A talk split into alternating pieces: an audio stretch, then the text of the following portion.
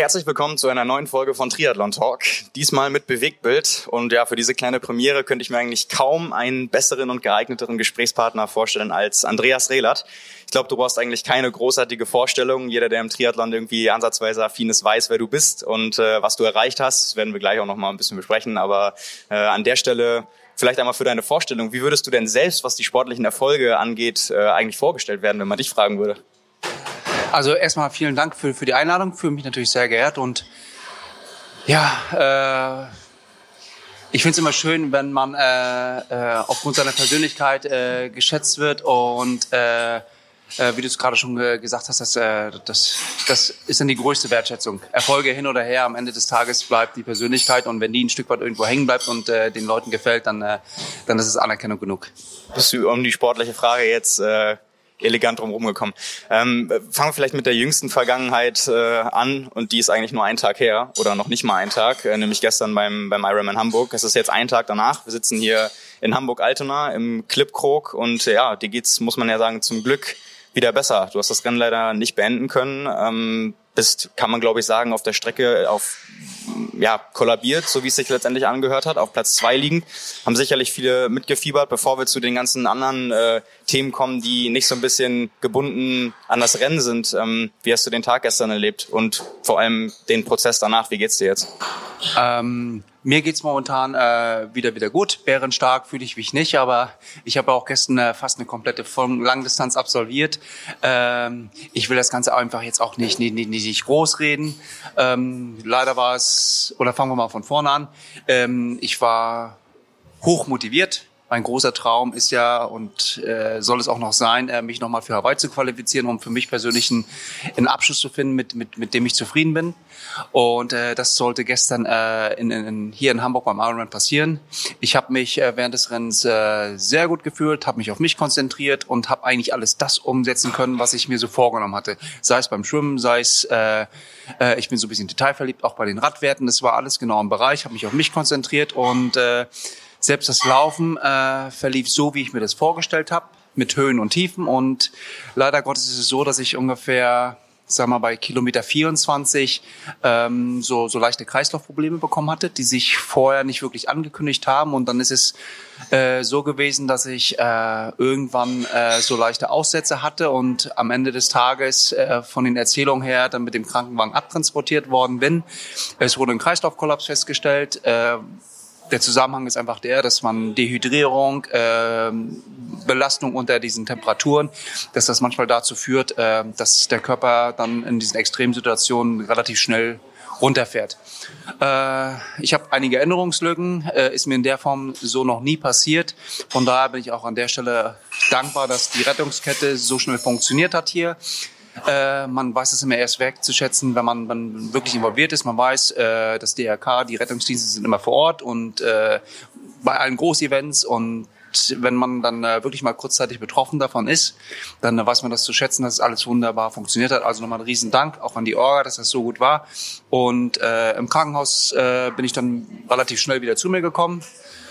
Äh, äh, habe mich wieder aufgerappelt und äh, ja, ist es jetzt nicht von einem ernsthaften Problem auszugehen, sondern ist halt so passiert. Für mich persönlich und die Familie ist natürlich immer schade, weil alle so ein bisschen mitgefiebert haben äh, nach dieser langen Vorbereitung und dann nach der langen Durchstrecke endlich mal was Zählbares wieder zu zu äh, zu haben, ist es dann äh, ja umso schwieriger und deshalb hängt der Kopf noch ein bisschen tief, äh, mit der Situation umzugehen. Das soll auch nicht die Leistung schmälern von vom, vom, vom Christian, der das Rennen gestern gewonnen hat. Äh, saustarke Leistung, aber wenn man so knapp davor ist äh, und das Gefühl hat, äh, man, man, man, äh, man, man, man kann das Rennen gewinnen, dann ist es manchmal umso so bitter. Aber am Ende des Tages, mir geht's gut. Irgendwann ist der Blick auch wieder Richtung äh, Zukunft gerichtet, aber ein bisschen äh, traut man dem schon noch nach. Ja, du hast gerade schon gesagt, das Wichtigste ist natürlich, dass gesundheitlich nichts passiert ist. Das steht erstmal über allen. Ähm, aber du hast gerade schon gesagt, dass Hawaii oder Hawaii war ja für mehrere Stunden greifbar. Das Rennen, was du gemacht hast, war ja eigentlich so, wie du es dir vorher ausgemalt hättest. Du bist in der Spitzengruppe mitgeschwommen, du bist auf dem Rad vorne am Ende, dann als sich die Spitzengruppe zerteilt hat, als, als Duo mit äh, Rudi Wild gefahren. Und beim Laufen habt ihr auch ziemlich schnell erst zusammen dann irgendwie Boden gut gemacht. Du hast ihn dann überholt und alle haben so gedacht, okay, nur noch eine Minute zwanzig, du läufst schneller, das, äh, das könnte klappen. Jetzt so, wie es ausgegangen ist, du hast gerade schon selbst gesagt, die, die lange Durststrecke irgendwie, ähm, hättest du damit beendet. Ich hätte dich auch heute viel lieber als frisch gebackenen äh, Ironman Hamburg Champion vorgestellt. Ähm, wie sehr gerätst du nach so oder nach, nach dem Erlebnis jetzt ins Zweifeln?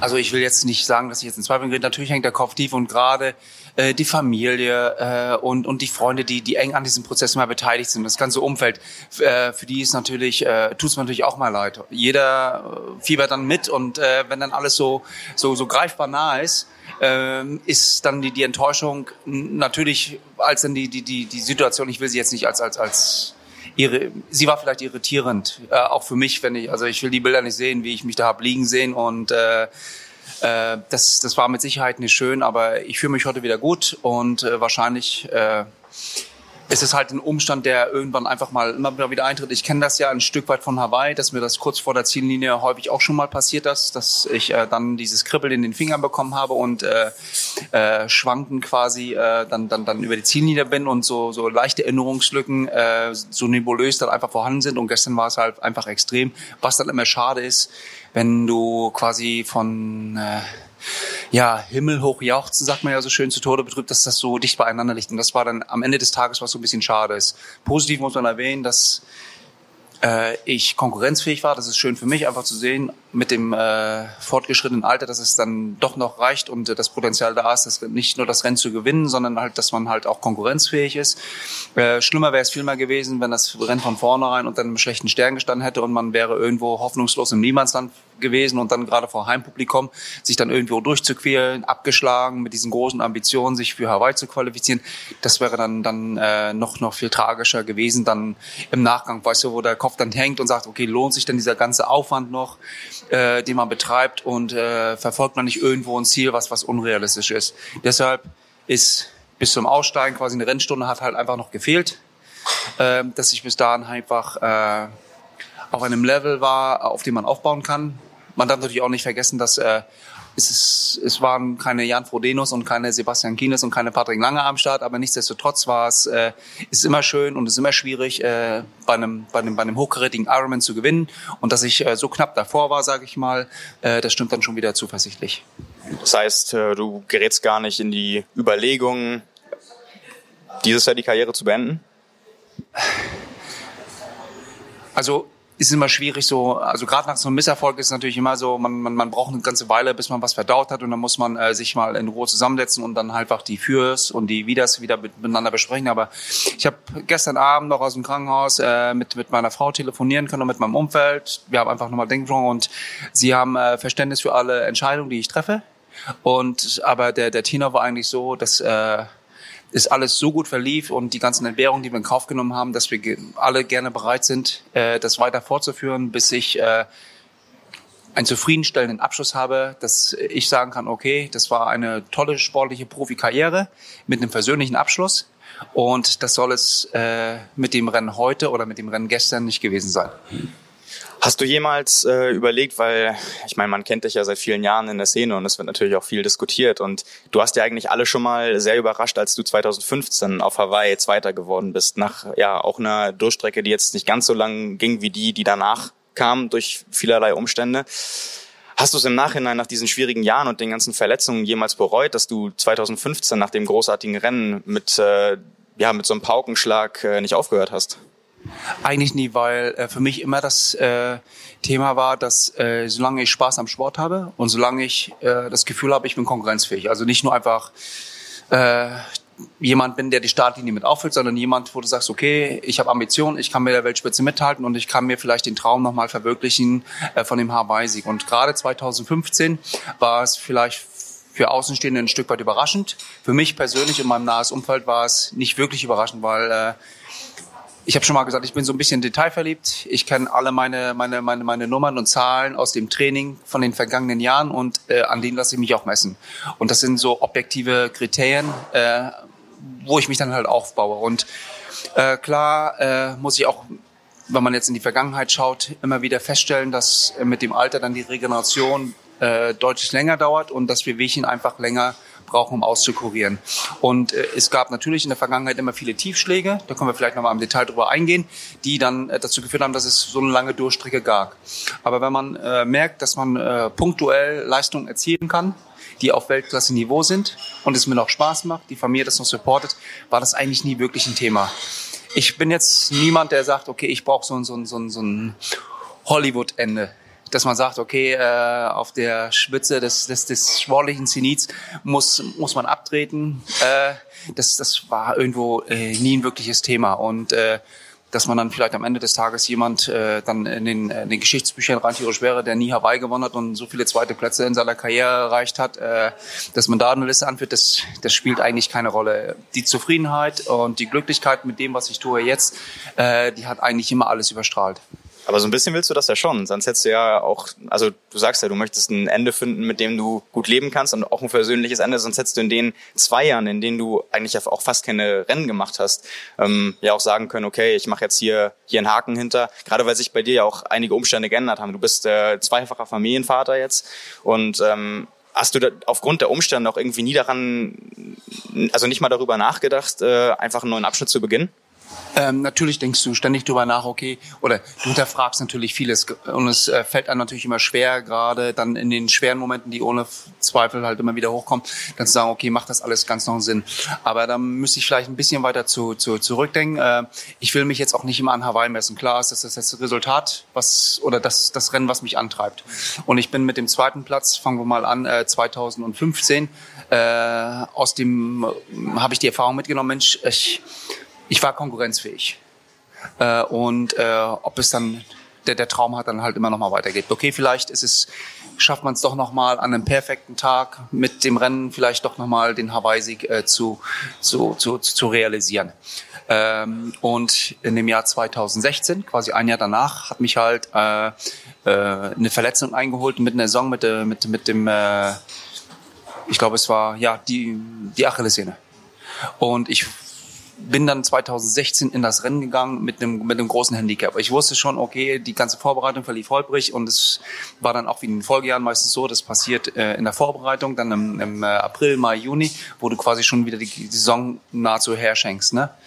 Und deshalb äh, bin ich dann 2016 aus dem Rennen getreten äh, mit hängendem Kopf und konnte es nicht beenden. Und das war eigentlich der der Grund, dass ich gesagt habe, wenn ich nochmal nach Hawaii zurückkehre, dann nicht mit so einem, mit so einem Abschluss. Wann war der Punkt, an dem du die Zielsetzung geändert hast von, also früher hieß es bei dir immer, ähm, ich will nochmal zurückkehren und ich will in meiner Karriere noch einmal Hawaii gewinnen. Mittlerweile formulierst du das ja auch ein bisschen defensiver. Du willst noch einmal insgesamt nach Hawaii zurück. Wann war so der Punkt, an dem du dich gedanklich vielleicht auch so ein bisschen von dem Sieg, der dir ja noch fehlt, verabschiedet hast? Also insgeheim tropft man immer davon. Wobei ich auch sagen muss, dass ich äh, ja, es, ist, es mag für viele vielleicht unrealistisch klingen. Äh, es war aber für mich äh, äh, in den Jahren zuvor, wo ich vielleicht die realistischen Chancen habe. Ich habe ja mal das große Glück gehabt, dass ich äh, so mal, sag mal so vielleicht 2010, 2011, 2012 hat irgendwann mal die FAZ geschrieben, die größte deutsche äh, Triathlon-Hoffnung äh, auf den nächsten Hawaii-Sieg. Das, das ehrt einen auf der einen Seite und es war mit Sicherheit auch aufgrund der Ergebnisse äh, ein, ein wirklich realistisches Ziel. Aber du weißt halt, die Weltspitze ist so eng beieinander, dass du brauchst halt einen perfekten Tag. Ich hatte immer einen perfekten Tag gehabt, aber es waren halt immer Jungs dabei, die, die waren einfach, einfach schneller. Und äh, äh dass es mit jedem Jahr schwerer wird, das gehört einfach dazu, aber ist trotz alledem niemals unmöglich. Und äh, wenn ich jetzt, ähm, an, ist es jetzt zwar schon einige Jährchen her, ich denke immer noch, es wäre gestern. äh, du im, im, Training einfach noch manchmal so Momente hast, wo du wirklich an so eine Leistung anknüpfen kannst. Die sind zwar jetzt nicht mehr in der Vielzahl so da wie, wie in der Vergangenheit und sagst, Mensch, wenn ich diesen Moment, den ich jetzt habe, wenn ich den einfach im Wettkampf umsetzen kann und dann der, das Mindset einfach noch passt, dann muss es nicht heißen, dass es, dass es absolut unrealistisch ist. Ich weiß, dass wenn ich mich jetzt äh, auf die gleiche Stufe stellen, dass ich mich nicht auf die gleiche äh, Stufe stellen kann mit, mit, mit Frodo oder mit, mit, mit Sebastian oder mit Patrick, weil das einfach, äh, die sind, äh, es ist einfach eine, eine andere Klasse. Aber an dem Tag X, weißt du, wo vieles zusammenspielt, gerade auf Hawaii, da sind halt andere Umstände einfach noch wichtig, ist es äh, kein Ding der Unmöglichkeit. Aber für mich heißt es einfach erstmal jetzt sowieso die Qualifikationshürden zu, zu, zu überstehen, um dorthin zu kommen. Und äh, deshalb bin ich auch sehr vorsichtig mit der, mit der, mit der Zielsetzung. Weißt du, wenn du äh, zwei Schritte erstmal machen willst und äh, schaffst es nicht, den ersten Schritt zu wollen, dann dann, dann, dann äh, stehst du dir irgendwo ein Stück weit selber im Weg. Also es soll jetzt nicht heißen, dass ich äh, das komplett ausschließe, aber ich möchte halt, äh, wie gesagt, äh, erstmal wieder den Anschluss schaffen. Du hast auf der Pressekonferenz vor dem Ironman Hamburg gesagt, ähm, so dieses und nächstes Jahr, da, da möchtest du die Hawaii-Quali schaffen, das ist ungefähr der Zeitraum, den du dir noch gibst für deine Karriere. Ähm, gehen wir jetzt mal davon aus, du scheinst das Mindset ja noch zu haben, du hast den, äh, den Traum, du hast das Ziel. Ähm, hast du dir trotzdem schon mal Gedanken darüber gemacht, wie es für dich weitergeht nach der Triathlon-Karriere? Ja, absolut. Das Willst du das auch verraten? Äh, ich habe einen ganz großen Traum und äh, der äh, ist der, dass ich gerne mit der Familie eine Weltreise machen würde. Mit einem Wohnmobil. Mit den beiden Kindern, mit meiner Frau zusammen, äh, äh, dass wir uns so viel Zeit nehmen, wie wir einfach wollen. Weil äh, die Kinder sind in einem Alter, äh, wenn man wenn man Familienpapa ist, dann, dann denkt man natürlich immer irgendwie so so so so in Etappen und äh, das ist so mein ganz großer Traum. Eine Weltreise mit dem Wohnmobil, äh, wie wir Zeit haben und äh, verweilen an den Orten. Äh, das ist so das das ich gerne möchte, weil die letzten vielen Jahre im Profisport ist man ständig unterwegs, äh, ist irgendwo immer wieder fixiert auf, auf, auf die ganz wichtigen Punkte und einmal mal so richtig loszulassen und äh, mit wenig Gepäck äh, einfach loszufahren und äh, mit der Familie so viel intensive Zeit zu verbringen, äh, das ist dieser große Traum. Und äh, man hat ja immer so viele Wünsche im Leben. Und äh, man sagt, ja, das mache ich. Und man verschiebt viele Dinge mal auf morgen und morgen. Und äh, deshalb ist so mein Traum, das möchte ich gerne mit der Familie machen. Und ich hoffe, dass ich das zeitnah realisiert bekomme damit es kein Traum mehr bleibt. Du hast ja in deiner äh, Triathlon-Karriere viele Orte gesehen und viele Länder auch bereist. Was sind denn die Orte, die du deinen Kindern am liebsten zeigen möchtest? Äh, ich habe das große Glück gehabt, dass ich äh, ganz, ganz wenig äh, schlechte Erfahrungen weltweit gesammelt habe. Ich glaube, es ist einfach einfach mal dann eine Art und Weise, wie man dort überall auftritt. Ich glaube, wenn man äh, ja lernt, mit den Leuten umzugehen und den nötigen Respekt entgegen äh, äh, den, den, wo man auftritt, dann, dann bekommt man das auch immer zurück. Und die, die Herzlichkeit, die ich überall erfahren habe, das hat mich so am allermeisten beeindruckt, weltweit. Und äh, deshalb ist es schwer zu sagen, okay, jetzt das ist ein Ort, den, den ich unbedingt nochmal äh, aufsuchen möchte, weil es gibt so viele äh, Orte, die, die, die ich kennengelernt habe und, und, und viele Freunde äh, kennengelernt habe und äh, einfach das, das, äh, das mit der Familie nochmal zu erleben und nicht nur aus dem Blickwinkel, okay, wie sind die Trainingsbedingungen hier vor Ort, wo ist die nächste Schwimmhalle, wie ist der Radkurs? Oder wie ist die Laufstrecke, wobei die Laufstrecke wahrscheinlich immer irgendwo im Kopf ist, weil das einfach das ist, äh, was ich am liebsten mache, aber einfach so losgelöst von diesen von diesen Trainingsbedingungen, einfach so äh, Orte, Menschen, Landschaft, das zu genießen, das reizt mich. Und zeitlos zu sein. Es klingt auf jeden Fall so, als wenn du sehr begeistert bist von dieser Vorstellung. Ähm, ich vielleicht um, um an, an das Familiendasein mal anzuknüpfen, das hat für dich natürlich auch viel Veränderung mit sich gebracht in den letzten Jahren. Und gerade dadurch, dass es sportlich auch so schwierig war, würde ich, würde ich jetzt mal sagen, aus der Perspektive hat es wahrscheinlich das auch nicht besser gemacht, dass sich die rein sportlich betrachtet, die Trainingsbedingungen eher verschlechtern, du mehr Verpflichtungen hast ähm, und dich auch irgendwie komplett neu strukturieren musstest, den Alltag und alles, was dann dazu kommt. Ähm, wie hast du diesen Wechsel erlebt? Also vielleicht erstmal nach deinem, nach, nach dem ersten Kind und dann auch tatsächlich nach dem zweiten Kind, als du wusstest, was auf dich zukommt und dass sich das, ich will jetzt nicht sagen verdoppelt, aber dass es ja nochmal ähm, ein deutlich höherer Aufwand ist. Ähm, das stimmt schon und äh, ähm, wie gesagt, wir hatten auch äh, im letzten Jahr familiär eine ganz schwierige Situation zu vergleichen, äh, äh wogegen dann diese, was gestern passiert ist, wirklich ein Klacks dagegen war und äh, deshalb, äh, wie gesagt, auch wenn wir im letzten Jahr so eine ganz persönlich schwierige Situation erlebt haben, äh, wird man, realisiert man, was wirklich wichtig im Leben ist und, und äh, wie, wie wichtig bestimmte und elementar wichtige Dinge einfach im Leben sind, die, die wertvoller sind als jetzt der reine Sport. Nichtsdestotrotz äh, haben wir uns als Familie bewusst äh, für die Kinder entschieden äh, und deshalb wird auch nie äh, äh, ein, eine Ausrede kommen, äh, dass äh, man jetzt äh, weniger Zeit hat, weil man äh, jetzt jetzt ein Familienleben hat, weil dem möchte man natürlich auch gerecht werden, ähm, sondern man versucht es einfach ein, ein Stück weit irgendwo so zu koordinieren, dass es für alle äh, der der der der entspannteste Moment ist. Also Sport ist immer noch äh, ein neben der Familienleben der wichtigste Teil äh, und äh, ist wie mit allem, man muss irgendwo Kompromisse finden.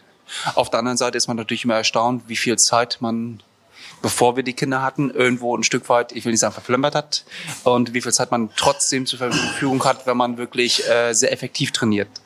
Und äh, deshalb war es eine, eine große Herausforderung. Da, da haben wir uns bewusst gestellt und es hat ein Stück weit doch geklappt. Und ich weiß, dass ich vom Volumen her aufgrund des Alters und der Regeneration nicht mehr das absolvieren kann, was ich vor vielen Jahren absolviert habe und äh, aufgrund des Familiensystems halt auch einfach nicht mehr die Zeit habe. Aber bin, deshalb musste ich halt neue Trainingsmethoden für mich entdecken, die, die, die, die reizwirksam sind und bin mit dem Umfeld, in den ich auch erst, in das ich auch erst reinwachsen musste, doch zufrieden und äh, äh, dass man doch noch äh, Reserven rauskitzeln kann, äh, die, die, die persönlich dann halt halt zu, so, zu einer Leistungsfähigkeit führen, bei mir persönlich, wo ich sage, das ist immer noch äh, das Niveau, um ganz vorne mithalten zu können. Was waren das für Methoden? Was hast du geändert? Ähm, ich habe ja, also eine der wesentlichen Methoden ist, äh, ich glaube, ich habe es dir schon mal erzählt, äh, bevor ich die für die Familie hatten, äh, war ich mehr als 300 Tage mir unterwegs, sogar wahrscheinlich noch mehr und nur 60 Tage zu Hause. Und mittlerweile hat sich das Verhältnis umgedreht. Ich bin 60 Tage im Jahr äh, unterwegs und habe dafür die Zeit zu Hause und äh, ähm, ab und zu bis auf Trainingslager ausgenommen, äh, absolviere ich halt viel Indoor. Ähm, ich habe es auch früher schon gemacht, also bevor Lionel das äh, so äh, so publik gemacht habe, äh, war das irgendwo auch schon in, in, ein Stück weit äh, Teil des Trainingsprogramms mit einem äh, äh, mit einem Laufband und so weiter. Also fully equipped bin ich schon, habe auch einen Trainingsraum, das habe ich schon schon davor gehabt, aber verstärkt hat sich das halt in diesem Jahr halt und in den letzten Jahren halt auch dort äh, äh, hat es stattgefunden. Ähm, ich musste dann halt auch lernen, das zu genießen. Mittlerweile kann ich das. Es ist äh, nicht jeder Tag ist gleich. Aber wenn man halt auch die Fortschritte dort sieht, dass man halt effektiver ein Stück weit trainieren kann und äh, in der in der Kürze der Zeit halt einfach genau das absolvieren kann, wo man vorher draußen viel äh, absolviert habe, sind vergleichbare Daten. Du hast äh, immer rein theoretisch die gleichen Bedingungen und kannst dich vergleichen und kannst gezielt auf das Training ansteuern. Du hast äh, den Vorteil, dass du im Vergleich zu Trainingslager weniger Reisestress hast. Also es gibt viele positive Faktoren, die es unterstützen. Und auf der anderen Seite ist es so, als ich, sorry, wenn ich zu lange rede. Nein, alles gut. Äh, ich kann mich erinnern, als ich äh, angefangen habe mit Triathlon, das war vor vielen, vielen Jahren in den 90er Jahren. Äh, für unsere Eltern Zuschauer ist es wahrscheinlich äh, nur noch. An, an der Stelle sei einmal erwähnt, du bist ja wirklich ein Triathlet seit der ersten Stunde. Du warst bei den ähm, ersten Olympischen Spielen im Triathlon dabei. Im Jahr 2000 in Sydney und äh, vier Jahre später auch in Athen. Hast äh, Platz 12 und Platz 6 belegt. Ähm, also für alle, die, die Andreas vielleicht auch noch nicht so lang kennen, weil sie ein bisschen jünger sind. Äh, du bist seit ganz vielen Jahren dabei auf unterschiedlichen Distanzen. Dann, darüber können wir später auch nochmal sprechen.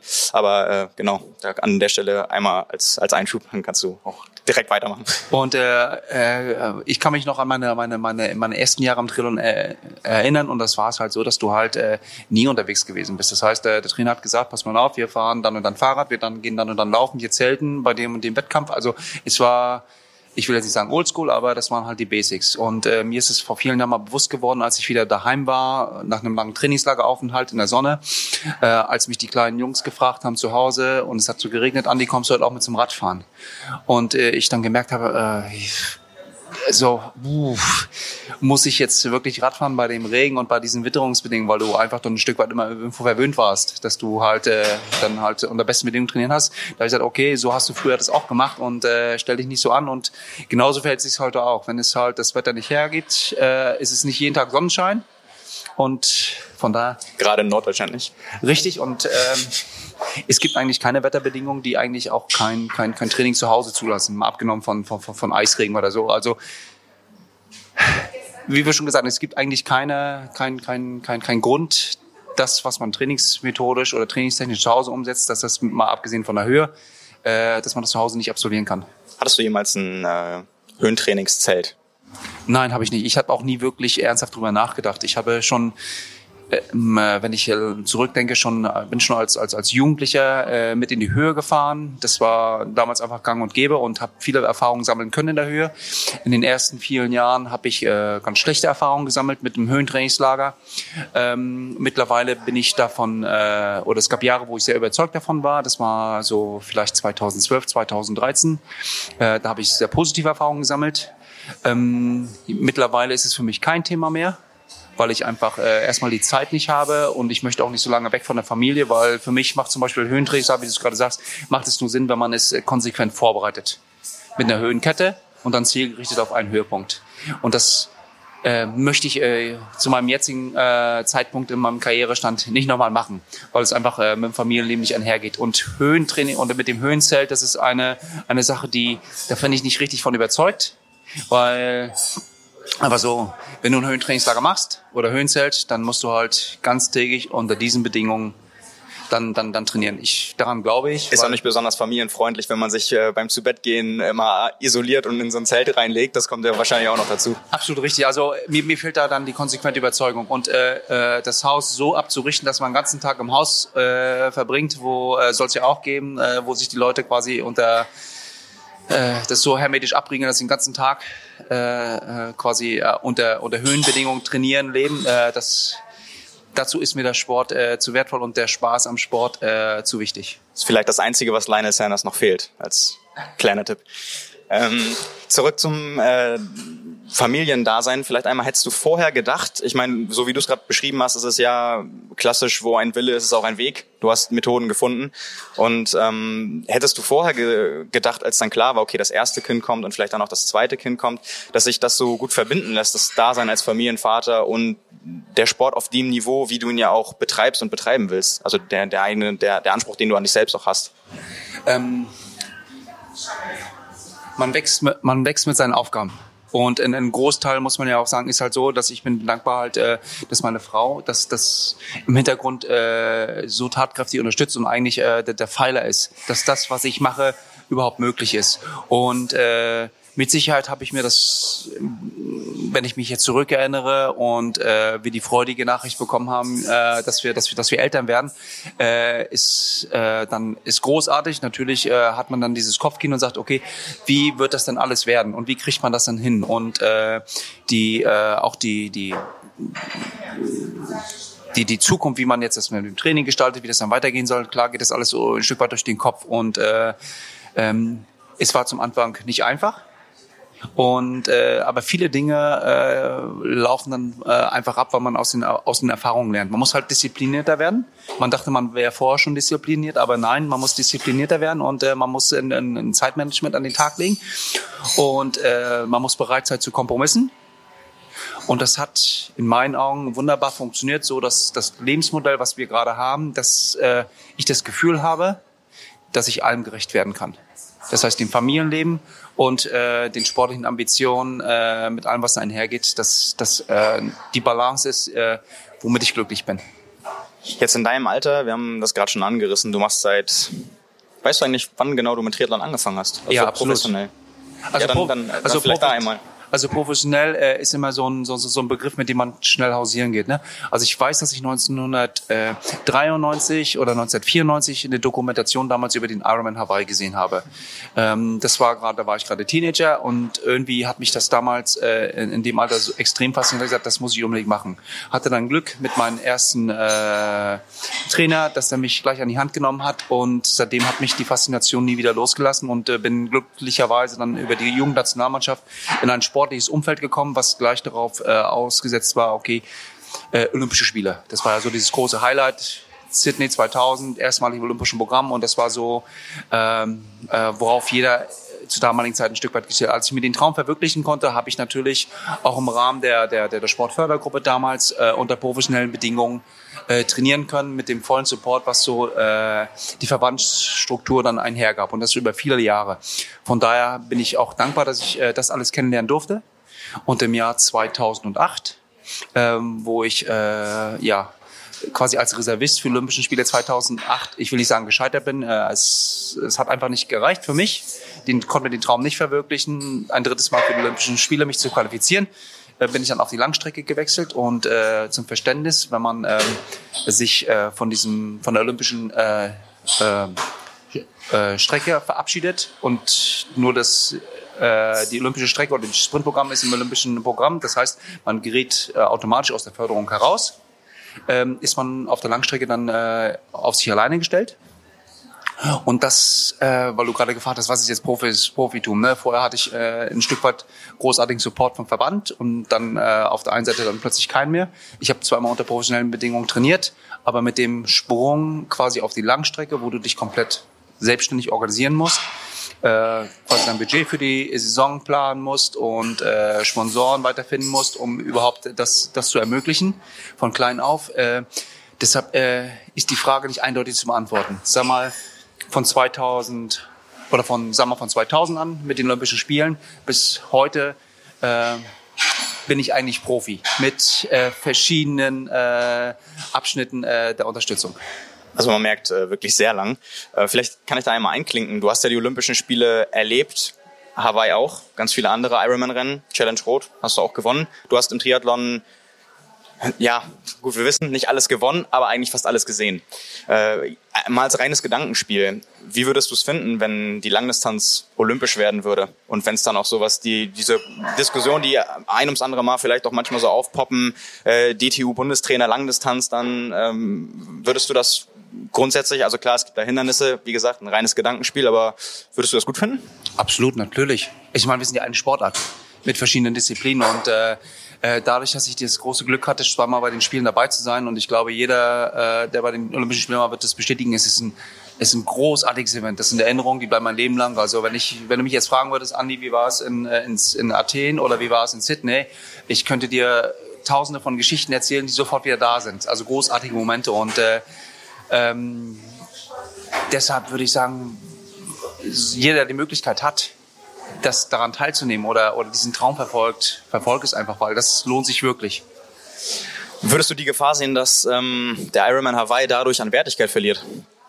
Ähm, nicht wirklich, ganz im Gegenteil. Es würde sogar äh, äh die Wertigkeit auf äh, oder es würde so aufgewertet werden. Also es ist ein reines Gedankenspiel. Man müsste natürlich in die Tiefe gehen, äh, die Fürs und die, äh, das, was dagegen spricht, einfach miteinander abwägen. Aber es wird ja sowieso von vornherein erstmal dran schalten, dass der Ironman einfach zu lang ist oder die Langdistanz einfach äh, in ein Format ist, was äh, nicht ins olympische Programm äh, passen würde, rein, glaube ich, von der, von, der, von der medialen Aufarbeitung her. Wobei ich natürlich ein, Fürsprecher bin für die Langstrecke. Man kann es auch toll aufarbeiten. Äh, hinzu kommt natürlich, dass äh, die Teilnehmerzahl bei den Olympischen Spielen halt limitiert ist. Man möchte nicht mehr aufstocken. Das heißt, äh, entweder nimmt man aus dem Pool der Athleten, man sieht es ja mit, der, mit, dem, mit, dem, mit dem Relay, äh, dass man daraus was kreieren muss, oder man nimmt anderen Sportarten äh, Dings weg. Von daher ist es äh, unrealistisch, aber der Gedanke würde mir gefallen, dass man neben der, der, der olympischen Distanz und dem Relay noch eine Langstrecke haben würde. Und ich glaube, äh, dass da noch mal eine ganz andere Dynamik auch in die Sportart einkehren würde. Und Olympische Spiele sind alle vier Jahre. Hawaii ist jedes Jahr. Äh, und äh, ich glaube, es wird einige draußen geben, die neben dem äh, Hawaii-Sieg auch gerne nochmal einen Olympiasieg äh, sich, äh, sich äh, äh, zutrauen würden. Es gibt ja mittlerweile oder bisher nur einen, der das geschafft hat. Genau, aber ich glaube, Jan äh, in seiner Palmares würde ihm auch nochmal einen Olympiasieg auf der Langstrecke gut tun. Aber wie gesagt, sind, ich persönlich würde es schön finden, weil ich die Olympischen Spiele kennengelernt habe und es ist ein großartiges Event äh, unabhängig äh, sogar von dem Ergebnis, was man selber bei den Olympischen Spielen erreicht. Das ist einfach eine Erfahrung, die, die, die einen bereichert.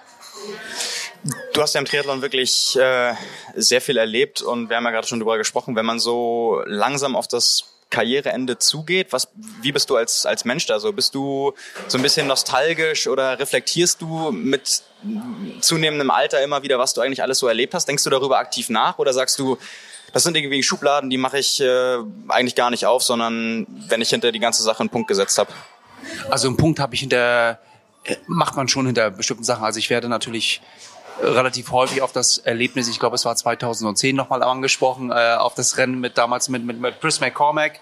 Ähm, äh, was wäre gewesen, wenn? Das ist so für mich, was, äh, womit ich abgeschlossen habe, weil äh, man ja dann, dann hat sich die Frage ja schon beantwortet. Ja, das ist äh, darauf äh, angesprochen ist halt so, dass äh, vermeintlich das der Punkt gewesen wäre oder das Rennen gewesen, wo ich äh, vielleicht einen Hawaii-Sieg hergeschenkt hätte.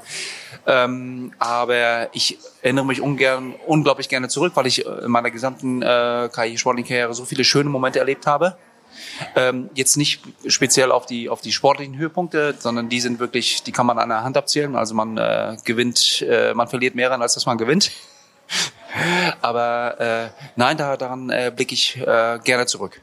Also das ähm, ist, würde ich auch nie einen Punkt machen. Das sind so schöne Erinnerungen, die äh, gerade dann helfen, wenn du sagst, es läuft gerade mal sportlich nicht so gut und äh, hat das überhaupt alles noch einen Sinn? Und wenn du dann reflektierst, okay, warum habe ich das eigentlich gemacht? Warum will ich das? Und das ist einfach, weil du Spaß an dem Sport hast. Ich habe ja, als ich mit dem Sport angefangen habe, zum Beispiel nie darüber nachgedacht, dass ich äh, das mal als als als mein mein äh, ein, ein, als Profi ausüben kann, dass ich mal später meinen meinen Lebensunterhalt damit verdienen kann, sondern das w ist. Wann war denn der Punkt, an dem du realisiert hast, dass das klappen kann? Das war, denke ich, äh, mit ja mit den äh, mit der Teilnahme an den Olympischen Spielen äh, war ich Feuer und Flamme für, der, für den Sport, auch davor schon. Und ähm, ich glaube, wie jeder äh, junge Mann oder junge Frau äh, kommt man immer in die Diskussion im, im, im Familienkreis, gerade von den Eltern okay, was machst du mit deinem Leben? Ähm, weil du musst ja, wenn du äh, sportlich erfolgreich sein musst, halt Prioritäten setzen. Und da musst du halt zum Beispiel auch eine sportliche Ausbildung, äh, deine, deine berufliche Ausbildung, sei es Studium oder, oder eine Ausbildung einfach hinten anstellen. Und äh, da hatte ich auch in der Familie äh, nicht zu kämpfen, aber ich äh, musste schon schon schon stark darüber nachdenken, in welche Richtung ich mich entwickle. Und ähm, habe auch nebenbei angefangen zu studieren zur damaligen Zeit und musste dann irgendwann einsehen, dass wenn ich beides gleichzeitig mache, ich äh, auch äh, in beiden Bereichen nicht wirklich das erreichen kann, was ich möchte. Und äh, dann hab ich, äh, bin ich bewusst das Risiko eingegangen, weil es mir einfach Spaß gemacht hat und habe dann auch von der Familienseite die Unterstützung bekommen, dass wenn du äh, zwar die berufliche Ausbildung ein Stück weit hinten ansteckst, aber die, die Tugenden, den, die für den äh, Leistungssport oder Profisport in Anführungsstrichen, die du brauchst, sind ja nicht unproduktiv, ganz im Gegenteil. Du bist selbst organisiert, äh, äh, hast Disziplin, du musst du alle Tugenden, die du, äh, die du brauchst, sieben Tage die Woche, konsequent, äh, sind, sind, sind Attribute, die du ein Leben lang brauchst und die dir später immer weiterhelfen. Das ist eigentlich ein guter Punkt, weil solltest du die sportliche Karriere jetzt an den Nagel hängen, äh, könnte ich mir schon vorstellen, ähm, das ist eine Bewerbung, ähm, dass, dass sich die Unternehmen irgendwie auch vielleicht, wenn du im Sport bleiben willst, um dich reißen, weil ich, also dein Durchhaltevermögen und dein Kampfgeist und dein Ehrgeiz, den muss man erstmal für irgendwas entwickeln und mitbringen. Also wenn du da irgendwas anderes findest, wo, wovon du halbwegs auch so angefixt bist wie vom Triathlon, dann kannst du diese ganze Energie und die ganze Motivation, die du dafür hast, ähm, vielleicht auch noch in, in, in was anderes stecken. Also absolut, ich meine, diese, diese, diese Unabhängigkeit, das selbstbestimmte Leben, was wir als, als kleine Firma auch, auch, auch, auch, leben, das ist, was ich nie wieder aufgeben möchte, weil das einfach äh, äh, das, das äh, diesen Lebensstil, den wir, den, den wir, den wir pflegen, das ist das, äh, was mich ausfüllt. Aber weil du es gerade auch angesprochen hast, es ist ja jetzt nicht nur auf den, auf den Triathlon gemünzt, sondern ganz im Gegenteil, weil man, glaube ich, irgendwo eine Passion für hat, sei es jetzt in der Kunst oder im Sport, ähm, finde ich, äh, äh, es wird das viel zu gering. Ich will jetzt nicht politisch werden, oder, aber es sind halt, äh, es wird gesellschaftlich nicht mehr ganz so akzeptiert in Deutschland, was ein bisschen schade ist, was äh, der Mehrwert für viele sein kann, weil es das ist eigentlich ein guter Punkt, den du ansprichst, weil ähm, wir hatten ja vor dem Ironman Hamburg auch schon unsere Live-Sendung und das Gespräch und wir sind da auch schon einmal darauf zu sprechen gekommen und ähm, die wird ja immer so ein bisschen vorgehalten, was du nie geschafft hättest, wäre Weltmeister zu werden. Streng genommen stimmt das ja gar nicht. Du bist einmal 2008 Militärweltmeister geworden und äh, bevor wir über den Zusammenhang zwischen diesem Erfolg und äh, dem gesellschaftlichen Kontext kommen, den du gerade angesprochen hast, äh, muss man dazu sagen, das war, das hatte früher eine ganz andere Wertigkeit. Also mittlerweile würden die Leute wahrscheinlich irgendwie drüber lachen, haha, Militärweltmeister. Äh, das war damals nicht ganz so. Das hat allerdings auch einen Zusammenhang mit äh, der Sportförderung, die du gerade schon angesprochen hast. Vielleicht kannst du da einmal erklären, wie das, wie das zur damaligen Zeit war. Also äh, der Sport hat sich natürlich extrem weiterentwickelt, äh, ist in eine Vielzahl von Rennen äh, hinzugekommen und äh, diese klassische Unterteilung, äh, wofür man sich entscheiden muss, man musste sich damals schon noch entscheiden, okay, gehe ich jetzt auf die Langstrecke oder entwickle ich mich auf der Kurzstrecke weiter. Aber selbst auf der Langstrecke und auf der Kurzstrecke gibt es eine Vielzahl von, von, Rennen, ähm, Rennkalender, dass so bestimmte Wertigkeiten dann in den einzelnen Rennen, die vorher äh, wichtig waren, jetzt äh, nicht mehr ganz so wichtig sind. Ich kann mich erinnern, dass die deutschen Meisterschaften damals, auch wenn sie heute schon oder immer noch hochgerätig besetzt waren, dass die ganze deutsche Elite am Start war. Damals war ein deutscher Meistertitel, äh, sagen wir um die 2000er, war unglaublich viel wert, hat eine hohe Reputation äh, genossen. Äh, ich bin auch nie deutscher Meister geworden, ich bin glaube ich viermal Zweiter geworden. Ich äh, und äh, ja, also äh, eine Vielzahl von zweiten Plätzen äh, habe ich schon erreicht. Ähm, oder auch, wie du schon gerade ansprachst, die, dieser Weltmeistertitel äh, damals 2007, äh, den Dan 2007 den Daniel, nee, den Daniel zum Beispiel erreicht hatte, das äh, war damals, äh, kann ich mir erinnern, unglaublich wertvoll. Mittlerweile ist ja mit der, mit der World Series so, dass du äh, das quasi, das finde ich gefühlt äh, nicht mehr so einen hohen Stellenwert. Man verteilt es halt auf viele Rennen. Ähm, ich möchte das auch nicht bewerten, aber wie du schon damals sagst, damals gab es halt auch im Rahmen der Bundesliga eine etwas höhere Wertschätzung, was heute nicht mehr ganz so der Fall ist, weil einfach äh, andere Rennen überstrahlen und die Vielzahl von, von Rennen man nicht alles mehr bestreiten kann. Und äh, um einmal auf das System da zurückzukommen, 2008 äh, Militärweltmeister, du hast zu mir vorher auch schon gesagt, damals war da ähnlich wie bei der deutschen Meisterschaft, da waren irgendwie alle am Start. Also es war nicht irgendwie so, dass du bist da hingegangen und warst der Einzige und hast das Ding geschenkt bekommen. Absolut, das sind einfach, genau, äh, zum damaligen Zeitpunkt äh, weiß man ja, mit wem man sich äh, so äh, duelliert hat und damals hat er einen, einen Weltmeistertitel äh, schon und sind Herren schon einen hohen Stellenwert. Damals 2008 äh, diesbezüglich war es natürlich so, dass die Olympischen Spiele 2008 natürlich dann dann dann überstrahlt haben, aber persönlich für mich war das damals mit dem Rennen schon ein, ein, ein, ein schöner Erfolg. Warum warst du denn da am Start? Was war damals dein Bezug zum Militär? Wie ich schon gesagt habe, jetzt sind wir ja wieder bei dem Thema Sportförderung und äh, ohne den Bund, diesbezüglich halt äh, dann die Bundeswehr über die Querfinanzierung, wäre halt äh, der Sport, so wie es jetzt auf der olympischen Distanz äh, nur möglich ist, äh, kaum in der Form vom, vom, vom realisierbar.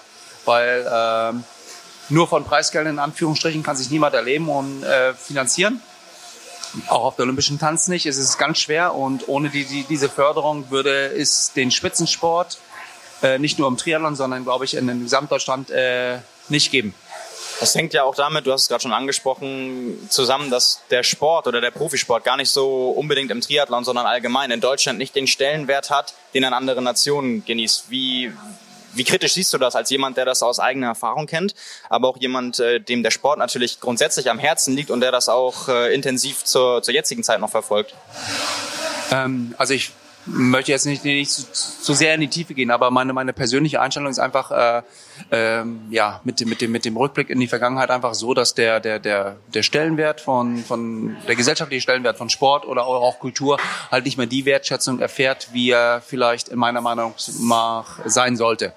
Ähm, weil wir aufgrund der, der schnelllebigen Geschäft, das ist meine Interpretation, jeder weiß, äh, aufgrund des zum Beispiel der sozialen Medien und so weiter, man muss wenig tun, um schnell erfolgreich zu sein. Also dieses, dieses lange, die, die, die Arbeit, die ausdauernde Arbeit, die zielgerichtete Arbeit äh, auf ein, ein, ein Projekt oder auf ein Ziel hinweg, wo man Entbehrungen in Kauf nehmen muss, dass das in meinen Augen äh, manchmal Tugenden sind, die äh, auf der einen Seite äh, ja nicht mehr so stark gefördert werden und wo der, die Blickrichtung einfach fehlt. Äh, aber und auf der anderen Seite ist es so, dass äh, wir brauchen jetzt nicht über den Profisport reden, das ist wieder nochmal ein, ein ganz anderes Thema, aber äh, gerade im Nachwuchsbereich, weißt du, wo die Leute quasi, wo der Sport äh, konkurriert mit der Playstation zum Beispiel ne, oder mit, mit dem Smartphone, dass da meiner Meinung nach zu wenig Wertschätzung äh, äh, gibt und, und, und zu wenig investiert wird gerade was in Bezug auf die Trainer stellen.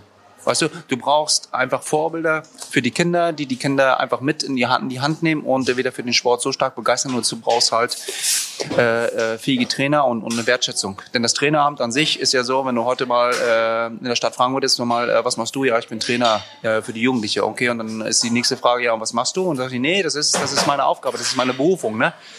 Und äh, das finde ich fehlt, fehlt viel zu sehr die Wertschätzung und auch die, die Sicherheit. Denn die, die besten Leute gehören nicht in die Spitze, sondern in den Nachwuchsbereich. Und da eine langfristige, sichere Planung, auch, auch, auch für die Leute, äh, ist unglaublich wichtig. Und dann kriegst du auch die Kinder an die Hand genommen, die dann über den Sport den Weg halt auch äh, in den Profisport irgendwann finden. Du hast gerade schon aus deiner Perspektive gesagt, für dich, du hast damals schon gemerkt, es ist nicht möglich, die Ambition, die du als angehender Profisportler hattest und das Studium, sprich die berufliche Laufbahn, parallel zu gestalten. Das ist ja heutzutage immer noch so, gerade wo die Leistungsdichte im Triathlon eher angestiegen ist. Und äh, würdest du sagen, aufgrund dieses Systems und dieser Förderung, dass oder deiner, deiner Meinung nach, gibt es genug Anreize, beschränken wir das mal auf Deutschland, Jugendlichen jetzt zu sagen, mach das, setz alles auf eine Karte, bleiben wir vielleicht bei den Triathleten. Wenn dich ein Jugendlicher fragen würde, der da selbst auch dran zweifelt, weil er weiß, es ist schwierig, äh, mit Triathlon Geld zu verdienen, gerade vielleicht auch auf einer, auf einer Kurzdistanz. Ähm, würdest du den Jugendlichen in der heutigen Zeit noch sagen, mach das, riskier's oder wenn du abgesichert sein willst, musst du halt einen anderen Weg finden? Also meine Meinung ist definitiv ja. Also man muss natürlich immer das Umfeld äh, betrachten und man muss halt auch äh, äh dann die, die, die äh, realistische Ziele haben. Ne? Aber prinzipiell ist es ja so, wir brauchen ja dann, dann einfach zurückgehen auf die Frage, was, was ist überhaupt wichtig? Ne? musst du, sag mal, mit, mit, mit 18 diesem klassischen Klischee nachhängen. Ich muss eine abgeschlossene Berufsausbildung haben, ich muss ein Studium abgeschlossen haben mit 18 Jahren und schon 10 Jahre Berufserfahrung. Und arbeite 40 Jahre, um mir eine Sicherheit äh, aufzubauen für eine Rente. Sicherheit gibt es nicht. Und äh, äh, die Tatsache dessen, um das mal zu verallgemeinern, äh, für mich wäre es immer grausam gewesen, du musst Sonntagabend mit den Gedanken ins Bett zu gehen, bis Freitag durchzuhalten für die nächsten 40 Jahre. Und äh, also die, die, die Passion für irgendetwas, sei es jetzt nun Sport oder sei es nun äh, ein, ein, ein anderes Interesse, wenn du Interesse für etwas entwickelst, wo du drinnen aufgehst, bist du immer produktiv. Aber meinst du nicht, äh, ich meine, wir haben ja den Fall im Triathlon, dass selbst wenn du richtig gut bist und auch erfolgreich, dass du trotzdem teilweise auch nicht nichts verdienst. Also würdest du das nicht so sehen, dass teilweise diese Ängste davor über, überwiegen könnten und die Leute dann trotzdem sagen, okay, ich könnte das vielleicht schaffen, aber selbst wenn, gibt's halt einfach auch Argumente leider, die dagegen sprechen, die einfach auch mit der Förderung und dem zu tun haben, was im Sport drinsteckt auf der Ebene. Gebe ich dir absolut recht. Also die, die Befürchtung hatte ich ja auch. Und äh, ich kenne auch äh, die Momente, wo man wirklich äh, den, den, den Pfennig umgedreht hat und äh, im Auto geschlafen hat und einfach um die Kosten zu sparen. Um, äh, um, ähm, aber prinzipiell, bloß um, um, um dir eine Antwort dazu geben, ist es einfach, äh, du entscheidest dich ja nicht für den Profisport, um damit Geld zu verdienen was auch die nächste Frage herbringt, okay, äh, was, weißt du, wenn du es aus tiefem Herzen machst und du hast Spaß daran und du kannst so ein Stück weit deine Ziele verfolgen, die du dann immer irgendwann ein Stück weit äh, dann, dann reflektierend äh, äh, begutachten und sagst, okay, hat das Sinn oder hat das keinen Sinn? Weißt du, aber wenn die, die, die erste Frage ist, okay, ich möchte damit Geld verdienen, meinen später lang, deshalb mache ich den Sport, ist es die falsche Herangehensweise? Nee, ich, ich, ich meine auch eher so in die Richtung, ähm, ich glaube, niemand wird Triathlon aus dem Grund machen oder anfangen zu wollen, um reich zu werden. Aber du brauchst ja eine gewisse Sicherheit. Und gerade wenn wir auf der Kurzdistanz, auf Nachwuchsebene von den Athleten sprechen, reden wir ja von nicht von Sportlern, die, wie es auf der Langdistanz möglich ist, vielleicht schon mal zehn Jahre gearbeitet haben, nebenbei gute Sportler waren und irgendwie eine gewisse Basis haben, um das vielleicht ein, zwei, drei Jahre mal auszuprobieren, sondern von Jugendlichen, die erstmal eine Ausbildung brauchen, die erstmal auch Bildung brauchen. Und das sind ja alles Faktoren, die in der Zeit darunter leiden könnten und die dann 10, 12, 15 Jahre später auch gar nicht so einfach nachzuholen sind. Also wenn ich jetzt noch das Einzige, was ich in meiner Vergangenheit jetzt, äh, wenn du mich fragen würdest, geändert hätte, ich hätte mein Studium äh, abgeschlossen. Das wäre das, wo ich sage, äh, im Nachhinein hätte ich äh, mir die Zeit genommen. Als ich, um äh, auf die Zeit zurückzukommen, war so, okay, wie schaffe ich den Spagat, mache ich das und setze ich das und äh, wahrscheinlich im Nachrückblickend hätte ich gesagt, ich habe einfach mehr Zeit. Weißt du, man ist ja momentan so getrieben, äh, wenn ich mit 21 jetzt nicht den sportlichen Erfolg genieße, habe, dann, äh, dann ist mein, mein, mein, mein, mein sportliches Dasein äh, befristet. Ne? Und ich muss aufhören. Klar muss man irgendwann immer Entscheidungen im Leben treffen. Ne? Aber es heißt ja nicht, dass du mit 23 oder mit 24 oder mit 25, wenn du dann wieder in den Sport zurückkehren solltest, komplett äh, wieder von Null anfängst. Selbst wenn du von Null, aber weißt du, das ja. ist, äh, es heißt nicht, dass du mit 18 eine Entscheidung treffen musst äh, für oder gegen den Sport. Ich merke schon, du möchtest Leute auf jeden Fall dazu ermutigen, äh, ihre Träume zu versuchen zu leben und zu verfolgen. Also ich kann, kann ich spreche aus eigener Erfahrung und ja. äh, wir können ja zum Beispiel, äh, zum Beispiel Micha hat es um ein Vielfaches schwerer gehabt, mein Bruder Micha, um äh, sportlich dann Fuß zu fassen.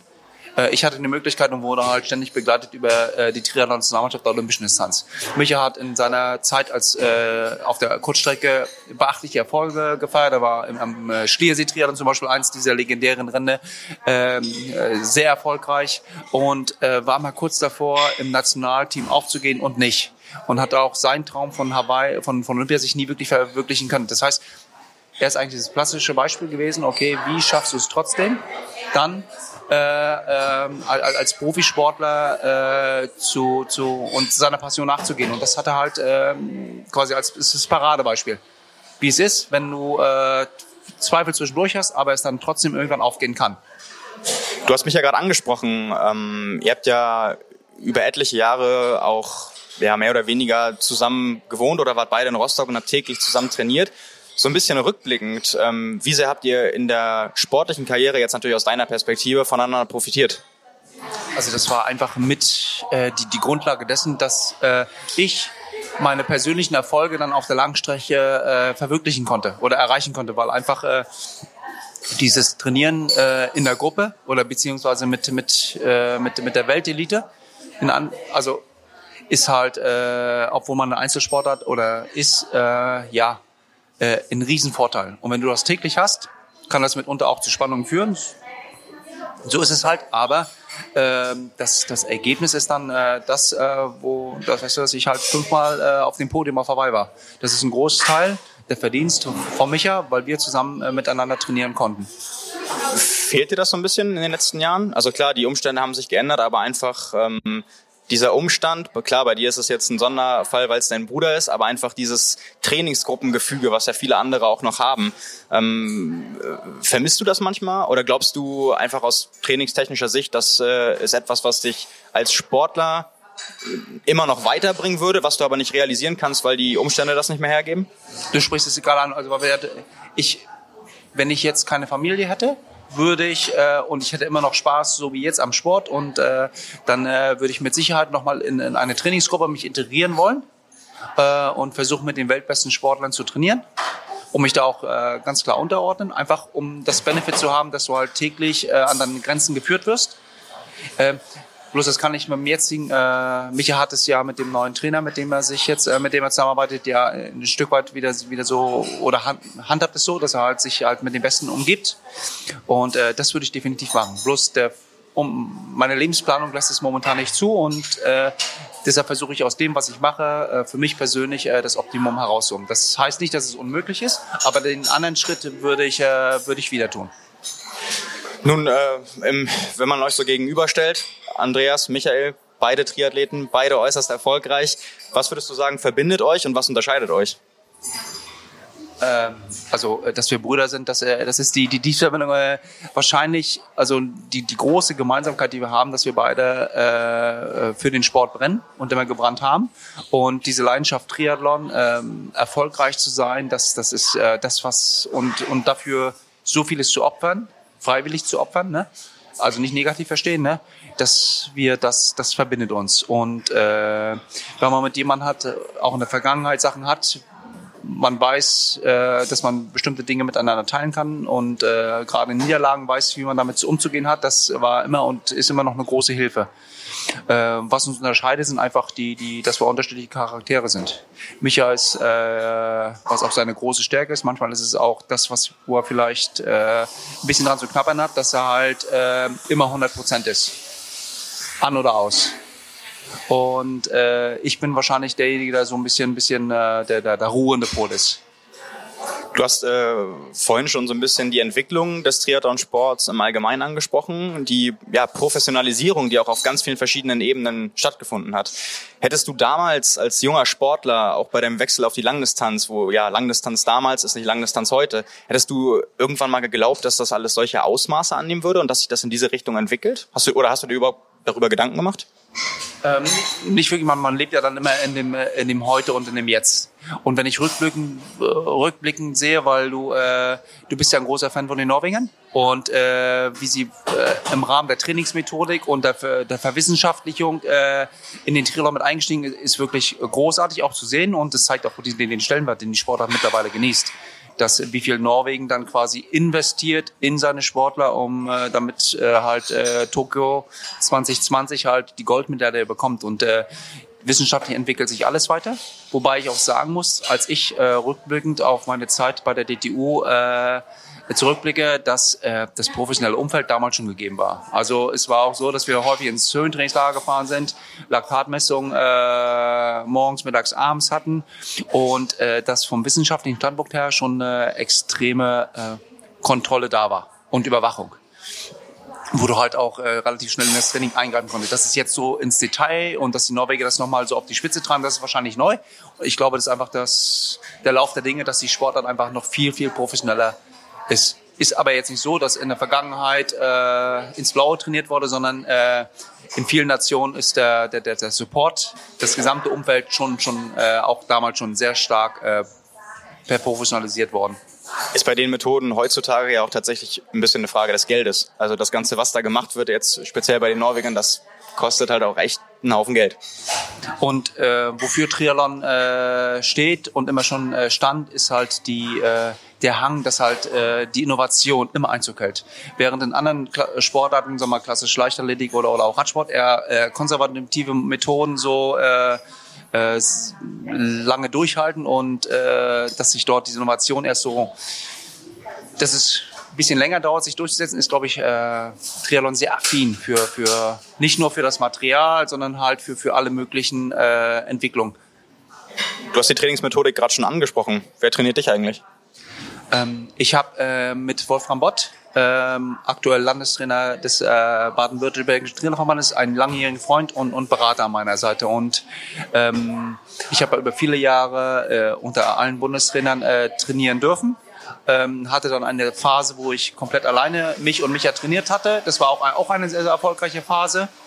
Äh, und aufgrund meiner Verletzungsmisere in der Vergangenheit ähm, ist es halt so, dass ich äh, sehr viel in meinen Körper hineinhören muss und äh, dann, äh, wenn ich einen Ratschlag benötige und Rat brauche, auf Wolfram Bott zurückgreife.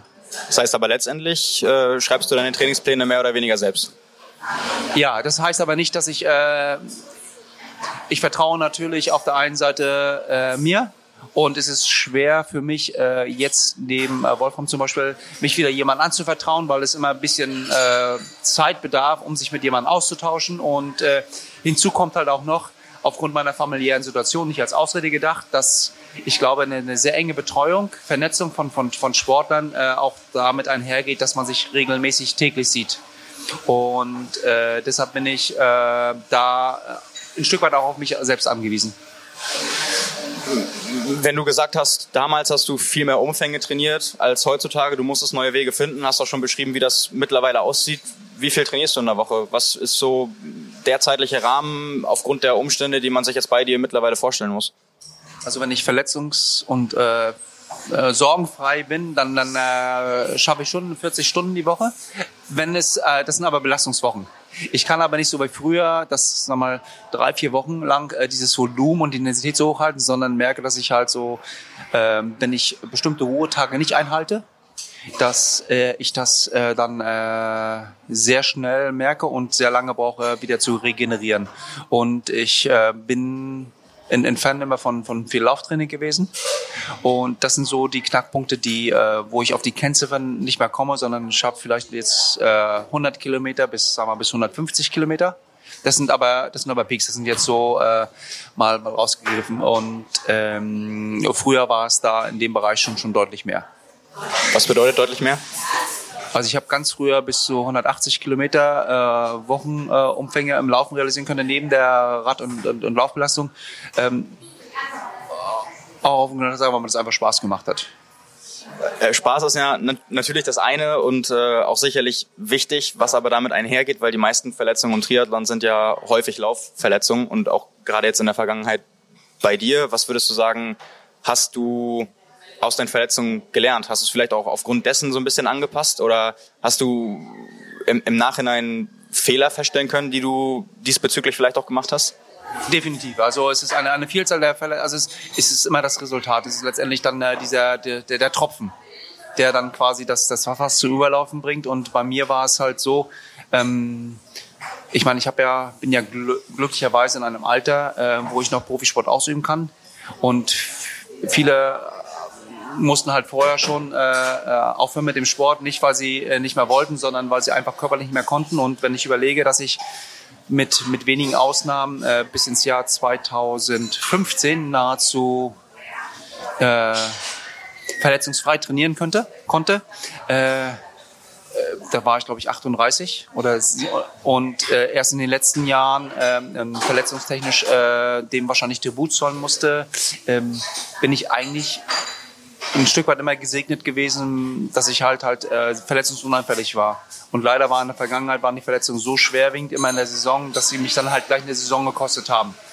Äh, und äh, dem muss ich jetzt ein bisschen Rechnung schulden. Also ich merke jetzt, und das muss ich mir halt auch immer wieder eingestehen, dass wenn ich den Bogen überspanne, dass es dann relativ schnell äh, auch dazu führt, dass ich halt äh, verletzungstechnisch äh, wieder eine Pause einlegen muss. Und eine holprige Saisonvorbereitung äh, ist dann quasi im gehobenen Alter dann immer noch schwierig, weil man äh, ja dann nicht ganz optimal äh, sich vorbereiten kann und äh, in meinem Fall zum Beispiel auch erst wieder ähm, im Juli quasi äh, jetzt hier mit dem Rennen in Hamburg wieder in die Saison einsteigt. solche Trainingsumfänge sind ja wahrscheinlich auch irgendwie das, das Resultat von enormer Motivation. Ähm, was würdest du sagen, treibt dich an und gibt es da eine Veränderung? Was hat dich früher angetrieben? Was treibt dich jetzt an? Also dadurch, dass ich das schon viele äh, Jahre mache, äh, kommt man natürlich immer an den Punkt, wo man sagt, okay, warum alles? Aber am Ende des Tages ist es, du machst es nur für dich.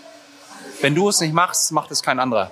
Das kannst du zum Beispiel in einer Mannschaftssportart, manchmal kann man sich äh, vielleicht, äh, das ist vielleicht der Unterschied, äh, hinter irgendjemandem verstecken.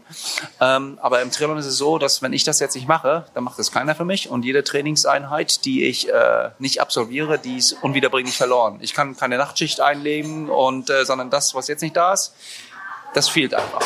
Und das kann man nicht mehr aufholen. Aber warum dann 180 Kilometer laufen und nicht 150? Ist es, weil es dir Spaß macht oder weil du dir vorstellst, wie du beim nächsten Rennen äh, dann an anderen vorbeiläufst? Natürlich ist es so, weil äh, ich, ich tick leider so, dass ich sage, okay, ich definiere mich halt auch über die, die, die Quantität vom, vom, vom Training, weil Triathlon ist eine äh, Ausdauersportart und äh, glücklicherweise ist halt im, im Sport auch so, ich bin nicht so sehr gesegnet mit Talent, sondern ich habe mir alles viel erarbeiten müssen. Und äh, äh, deshalb ist man davon überzeugt, wenn man lange hart genug äh, arbeitet und ich glaube, ich habe halt dann das Talent gehabt, äh, über die Arbeit äh, zum Erfolg zu finden. Äh, das, das motiviert dann natürlich. Neben der Tatsache, dass äh, wenn du zum Beispiel draußen äh, zu jeder Ta zu alleine laufen kannst oder in der Gruppe, also diesen Lebensstil zu pflegen, äh, das ist schon ein Privileg und das genießt man auch. Das könnte man jetzt auch so ein bisschen als ja, übermotiviert auslegen. Stimmen denn die Geschichten von dir, die man so ein bisschen erzählt, dass dir im Trainingslager mal am Ruhetag irgendwie der Lenker abgeschraubt wurde, damit du ja nicht auf die Idee kommst, nochmal loszufahren oder, oder solche Sachen? Also die, die, die, also es war nicht der Lenker, sondern es war glaube ich das Vorderrad, was mir weggenommen wurde. Die Geschichten stimmen dann schon. Ähm, ich hatte, wenn wir an die Zeit zurückgehen, halt auch eine, eine großartige Trainingsgruppe. Also äh, mit Mike Petzold, mit, mit, mit, mit Frodo und mit, mit Daniel Unger als Beispiel zusammen. Wir waren immer eine, eine, eine, so eine starke Trainingsgruppe, wo halt jeder sich auch äh, darüber irgendwann, ähm, ja, die, ist es vorherrscht, okay, wer kann am meisten, wer ist am schnellsten äh, ähm, und äh, das hat mich halt auch ständig geprägt. Ist auch bei Jan Frodeno hängen geblieben. Der hat auch schon öfter gesagt, äh, wenn er an Andreas Rehler zurückdenkt, dann denkt er an den Athleten, der dreimal am Tag laufen war aber nebenbei halt auch noch Schwimmen und Radfahren. Ähm, genau, ja, wahrscheinlich, wahrscheinlich war, war Frodo viermal am Tag laufen. Aber es, Hat es nur nicht erzählt. Ja, war schon richtig. Aber es war, wie gesagt, äh, wir hatten damals alle stark voneinander profitiert. Und es ist äh, neben dem Sport immer noch ein, ein tolles Verhältnis übrig geblieben. Also es war in den, äh, sehr competitive. Also jeder hat äh, nicht klein beigegeben im Training und es gab äh, mal war der eine stärker, mal war der andere stärker. Aber nach dem Training war meistens immer Schluss und man hat äh, ein wirklich äh, tolles Gemeinschaftsgefühl äh, gehabt und hat sich gegenseitig motiviert. Wenn der eine das kann, dann kann ich es auch. Und wenn du dich so hochschaukelst und äh, mit dem besten Beispiel zum Beispiel, dass Daniel Weltmeister geworden bis 2007, ähm, wo äh, ich äh, Teil dieser Trainingsgruppe war und ich durfte Daniel lange begleiten. Und wenn Daniel dann Weltmeister wird 2007 hier in Hamburg vor so einer super Kulisse, dann bist du auf der einen Seite traurig, dass quasi Daniel dann irgendwo den Moment einfährt, ne? aber wenn du weißt, du hast im Training häufig äh, mithalten können. Und, äh, ist sicherlich aber auch irgendwie eine menschliche Fähigkeit von dir. Ich glaube nicht, dass sich da jeder so drüber freuen kann, wie du es tust also es ist, wenn du, wenn du so ein tolles persönliches Verhältnis hast, dann freust du dich dafür mit. Und auf der anderen Seite habe ich ja dann auch profitiert. Wenn ich sage, wenn Daniel das kann, dann kann ich es ein Stück weit äh, auch. Auch wenn mir andere jetzt einen Vogel dafür zeigen werden. Ja gut, es kann halt nicht jeder, aber klar, aber du, du glaubst dann halt nicht. Oder wenn Foto zum Beispiel 2008 Olympiasieger wird und du warst ein Stück weit immer irgendwo ein Teil mit in der Vorbereitung mit involviert und weißt, was Frodo kann. Ich will nicht sagen, dass ich es auch kann, um Gottes Willen. Aber du bist dann halt, äh, sagst, so weit bin ich vielleicht nicht weg. Also ich kann, kann, kann auch auf so einem Level irgendwann äh, mithalten oder glaube ich, Mikey wurde 2011, glaube ich, äh, dritt, zweiter, glaube ich, in der Weltmeisterschaftsserie. Also äh, wenn du, wenn du umgeben bist von, von, von, von, von so erfolgreichen Leuten dann und warst Teil dieser Trainingsgruppe oder Micha wird zweimal äh, Weltmeister auf der Mitteldistanz 2009 und 2010 und du weißt, was, was Micha zum Beispiel auch im Training absolviert hat und du bist äh, nicht weit weg oder kannst sogar manchmal mit unter Training stehen, dann ist das eine, eine Motivation und gibt dir auch das Selbstvertrauen, okay, wenn die das können alle, dann kann ich nicht ganz so schlecht sein. Diese Trainingsgruppe mit äh, Jan Frodeno, Daniel Unger, das war ja alles zu Kurzdistanzzeiten. Verfolgst du die Kurzdistanz noch aktiv oder würdest du dich auch grundsätzlich nicht nur als Triathleten, sondern auch als Triathlon-Fan bezeichnen? Ich bin ein großer Triathlon-Fan. Ich habe mich jetzt äh, natürlich äh, ein Stück weit zurückgezogen. Also ich bin jetzt, äh, verfolge nicht alles, aber so was so die, die, die Kurz-, Mittelstrecke und Langstrecke angeht, bin ich äh, eigentlich immer noch up-to-date und äh, fieber vor allen Dingen äh, 2020 entgegen. Weil es war, hat mir so ein bisschen das Herz geblutet, gerade 2016 zu sehen, äh, dass äh, viele Träume gescheitert sind und äh, wünsche quasi auch, dass das Deutschland wieder äh, eine große Rolle mitspielen kann äh, 2020 und äh, hoffentlich 2024 dann soweit ist, dass wir wieder einen neuen Jan Frodeno haben, der, der mit um mit um die Goldmedaille einkam. Wobei 2020 natürlich nicht ganz unrealistisch ist. Wenn zum Beispiel ein Justus Nieschlag äh, ja in Topform und die Olympischen Spiele haben gezeigt auch, dass nichts unmöglich ist. Du baust ganz schön Druck auf. Das ist, nein, das ist, man muss sich mal hohe Ziele setzen. Ich weiß zum Beispiel, dass Frodo äh, 2008 äh, schon die Nationalhymne auswendig gelernt hat. Also Frodo war überzeugt, dass er 2008 die Olympischen Spiele gewinnt. Hättest du andere gefragt, sag mal, Jan von Dingen, die gesagt, na, niemals. Genau darüber habe ich auch gerade einen Artikel fürs aktuelle Magazin geschrieben, so diese Einstellung von ja, polarisierenden Charakteren, die und, und was sie verbindet, weil das Beispiel von Jan Frodeno, du sprichst es gerade an, ist halt auch dieses, es hat eigentlich niemand dran geglaubt, nur ich und maximal noch meine Mutter, aber ich habe das Rennen im Kopf vor 100 Mal gewonnen und ich wusste, dass ich es kann. Und vielleicht ist es bei ihm genauso. Wir, wir können ihn jetzt gerade nicht fragen, aber vielleicht hat er das ähnlich so gesehen wie du. Dieses Mitnehmen aus der Trainingsgruppe und dieses Hochschaukeln ist sicherlich auch etwas, was dazu geführt hat, dass er dieses Selbstvertrauen auch hatte. Genau. Also ein Selbstvertrauen kommt ja nicht von ungefähr, sondern du, du äh, äh, untermauerst es natürlich mit, mit, mit deinen Trainingsdaten und aber die, diese positive Einstellung. Und das ist ja letztendlich, äh, warum äh, Frodo auch über so viele Jahre so unglaublich erfolgreich ist, weil er halt äh, das stärkste Mindset von allen hat. Er ist natürlich, äh, hat ein gottgegebenes Talent auch äh, für, für nicht nur für die Kurz, sondern auch für die Langstrecke. Aber wenn die, wenn die mentale Einstellung, wenn das stimmt, trotz aller Widersprüche, die quasi auch von außen reingetragen werden. Du, wenn du dem standhalten kannst, dann äh, ist Erfolg zwar nicht programmierbar, aber es ist nicht unvorhersehbar. Was würdest du sagen? Hast du eher ein Kurzdistanzler oder ein Langdistanzlerherz?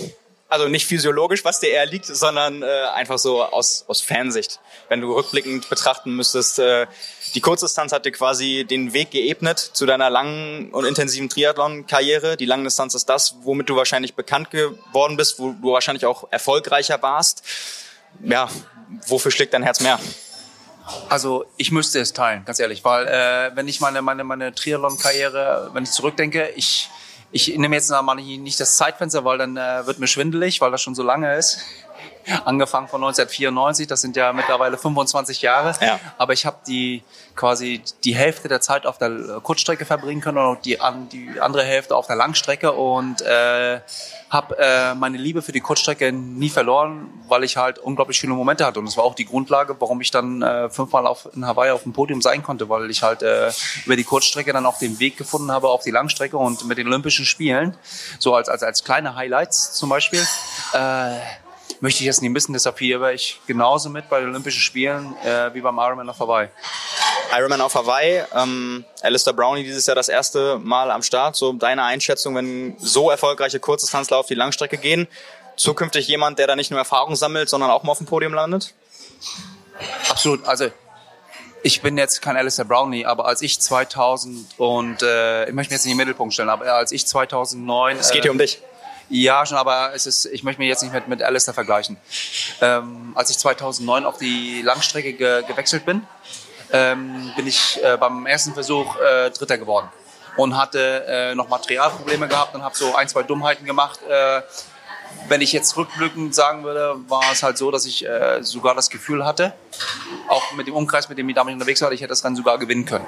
Habe ich nicht, ist auch Weißt du, aber es war, kam für mich persönlich nie unerwartet. Und weil man jemanden hat wie Alistair Brownlee, der alles gewonnen hat und äh, einfach äh, eine Ikone ist äh, seiner Zeit, äh, halte ich das durchaus für realistisch, dass er nicht nur an den Start gehen will, sondern genauso wie äh, Javier, auch wenn er für viele gescheitert ist, aber ich glaube, er ist einfach nicht gescheitert, er hat einfach nicht das umsetzen können, weil er, glaube ich, zu zweigleisig gefahren ist, dass er genauso äh, um den Sieg eingreifen kann.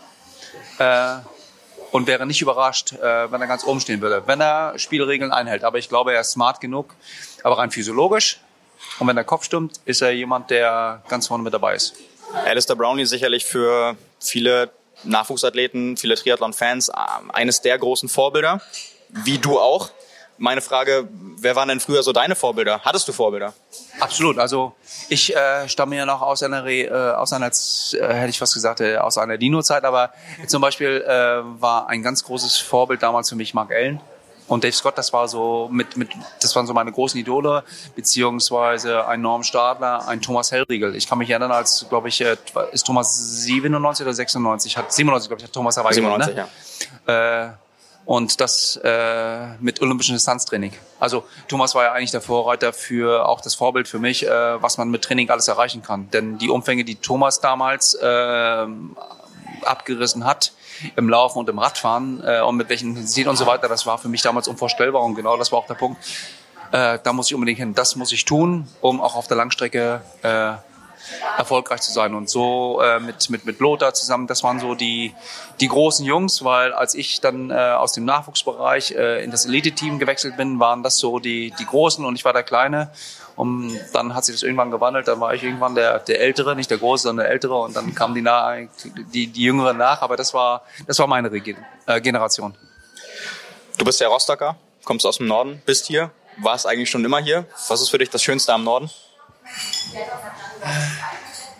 Du wirst äh, vielleicht stutzen, aber so ganz so verwurzelt bin ich nicht. Also ich bin äh, in Rostock aufgewachsen und äh, bin bin bin bin der wohnhaft im Norden und ich äh, mein, meine Frau liebt auch den Norden, weil sie kommt aus aus Mitteldeutschland hatte aber aufgrund der, der, der, dass ich schon als kleiner Junge äh, die Möglichkeit hatte, viel zu reisen. Äh, ich war zum Beispiel mal ein halbes Jahr in Amerika, in Los Angeles. Ich war mal ein halbes Jahr in Stellenbosch in Südafrika, durfte ich verleben. Ich habe mal in, in ein Vierteljahr in, in der Schweiz gewohnt und an mehreren Orten längere Aufenthalte gehabt. Und äh, äh, von daher habe ich so äh, habe ich so eine extreme Reiselust. Und äh, das heißt, du willst gar nicht ausschließen, mit der Familie eventuell nach deiner sportlichen Karriere mal umzuziehen?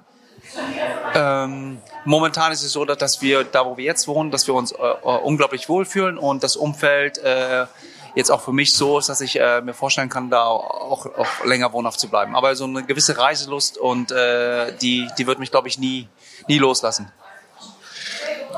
Meine Abschlussfrage. Hm, stell dir vor, du gehst jetzt nach dem Interview durch die Tür und du findest äh, ein Paket mit einer Million Euro vor der Tür und drin steht, wer es findet, darf es behalten. Was machst du mit dem Geld? Ich meine, jeder wünscht sich irgendwo äh, ein finanziell sorgenfreies Leben. Ähm, ich, ich glaube, das meine ich jetzt ehrlich, in der Form äh, weißt du, dass, es, äh, dass, dass du es nicht annehmen kannst, weil du hast es dir nicht verdient. Also gehen wir mal davon aus, dass du es annehmen kannst. Gut. Ähm, ich weiß nicht, was ich, was, was, was ich tun würde. Du wärst überfordert mit der Situation. Ah, definitiv, weil ich, ich bin ja äh, bin, bin, bin so aufgewachsen, dass du dir, äh, dass, dass du für das arbeitest, äh, was du dir dann später verdienst, weißt du? Und äh, weil ich ja schon mal gesagt hatte, wir kamen ja irgendwann auf, die, immer auf dieses Profi-Dasein zurück. Ne? Und äh, ich weiß, wie schwer das ist, äh, davon ein Auskommen zu erzeugen. Hat für mich aber niemals diese ganz große Rolle gespielt. Wir haben zwar als, als kleines Familienunternehmen äh, mit der Marke Röhrt Bars uns einen gewissen Marktwert aufgebaut und äh, haben natürlich auch vers versucht, da natürlich darüber hinaus dann halt auch, auch, auch Bereiche mit, mit, mit, mit, äh, mit, mit, mit abzudecken, um, um, um weiter diese Selbstständigkeit äh, dann, dann, dann fortzuführen. Denn das treibt mich halt und treibt halt uns an. Ne? Aber es war jetzt nie so, dass du gesagt hast, okay, du musst es halt exzessiv in dem Umfang ausnutzen, um halt äh, die Zeit in der sportlichen Karriere so stark zu nutzen, dass du dann halt äh, ein komplettes sorgenfreies Leben genießen kannst. Ich glaube, das ist äh, ab, natürlich abhängig von jedem selbst. Deshalb ist, wäre das wahrscheinlich ein schönes Gimmick.